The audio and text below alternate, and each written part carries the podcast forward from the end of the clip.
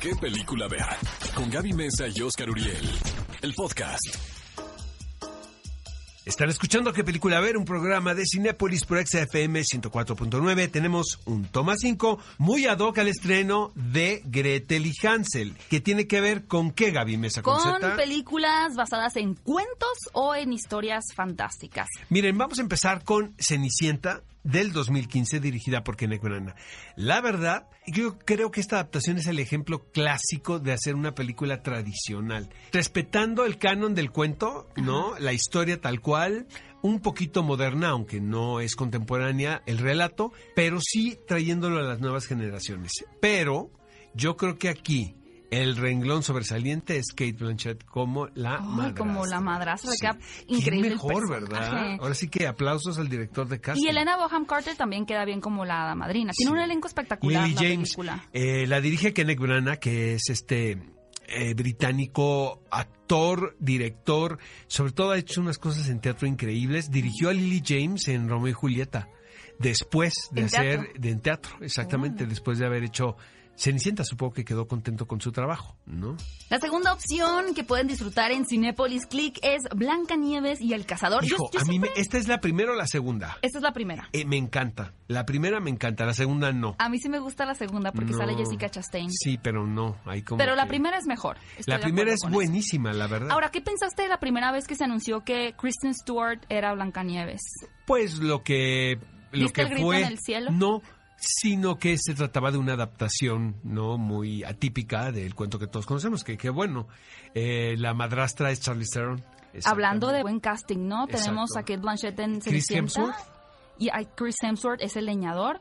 Yo creo que de uno de los grandes atributos que goza esta película es de su casting, como, como comentaba Oscar. Tenemos a Chris Hemsworth, a Kristen Stewart, a Charlize Theron. Además de que es una aproximación mucho más épica que lo que estamos acostumbrados de ver y oscura también. De por sí también es muy oscura, ¿no? Que ande, La original también que ande tu está- madrastra detrás de ti para matarte, pues está cañón, ¿no?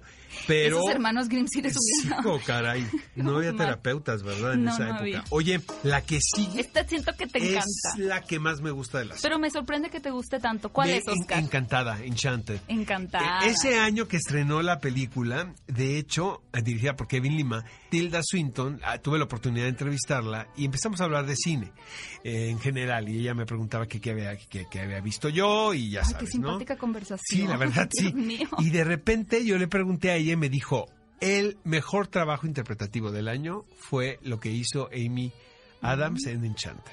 Exacto. Creo que Qué fue el año que ella hizo We Need to Talk About Kevin.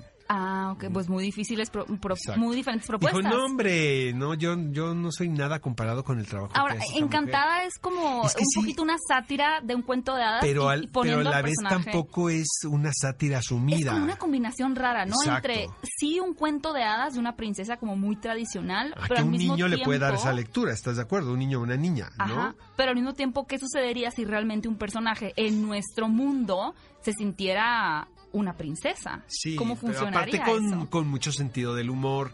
Y luego no solamente una princesa, sino una princesa en Nueva York.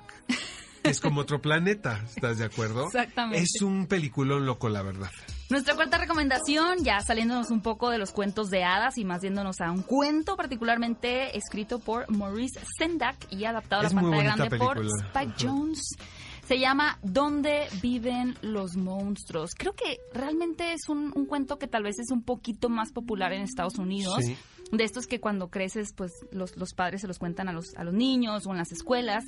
Y creo que era un reto bastante grande para Spike Jones el llevar a estos monstruos tan, tan clásicos o a este niño eh, con su clásico trajecito como, como de rey, rey zorro, creo, creo que es, a la pantalla grande, pero me parece una película muy bella visualmente, que también cuenta con, con los, los valores del, del cuento original, pero eh, creo que te sumergen en una atmósfera muy nostálgica, que creo que era importante también para las personas que crecieron con ese cuento y también para atraer a nuevas generaciones. Donde viven los monstruos realmente es muy bella y no se la pueden perder en Cinepolis Click. Y para los amantes de los musicales, llega En el Bosque, dirigida por Rob Marshall.